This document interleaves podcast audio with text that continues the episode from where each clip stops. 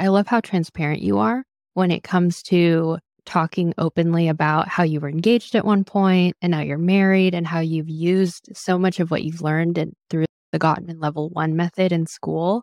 Can you talk about that, about what changed your perspective and what you can use to learn? If you ask me, I'm a little biased, but I feel that I try to implement things for myself in my relationship. And it's hard because if you think about it, I think the education that's taught and all the skills that are being used, they're easy to teach. If I'm teaching them to my clients, to you, to anyone, like I feel confident and I know what I'm doing, but I know it's a whole different story to actually implement in the moment. Like I found myself, to be completely transparent, like some of the skills that I teach and that I know, that they just go out the window once you're irritated, once we're in an argument, once we're doing something like that. But I also see the value of being able to like create healthy relationships.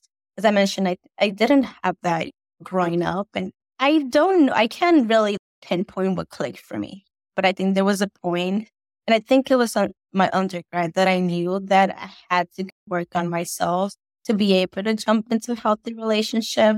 And since we're in this topic, I think it's always so interesting. I don't know if you've seen like on Instagram where it's, sometimes you have to love yourself before loving someone else.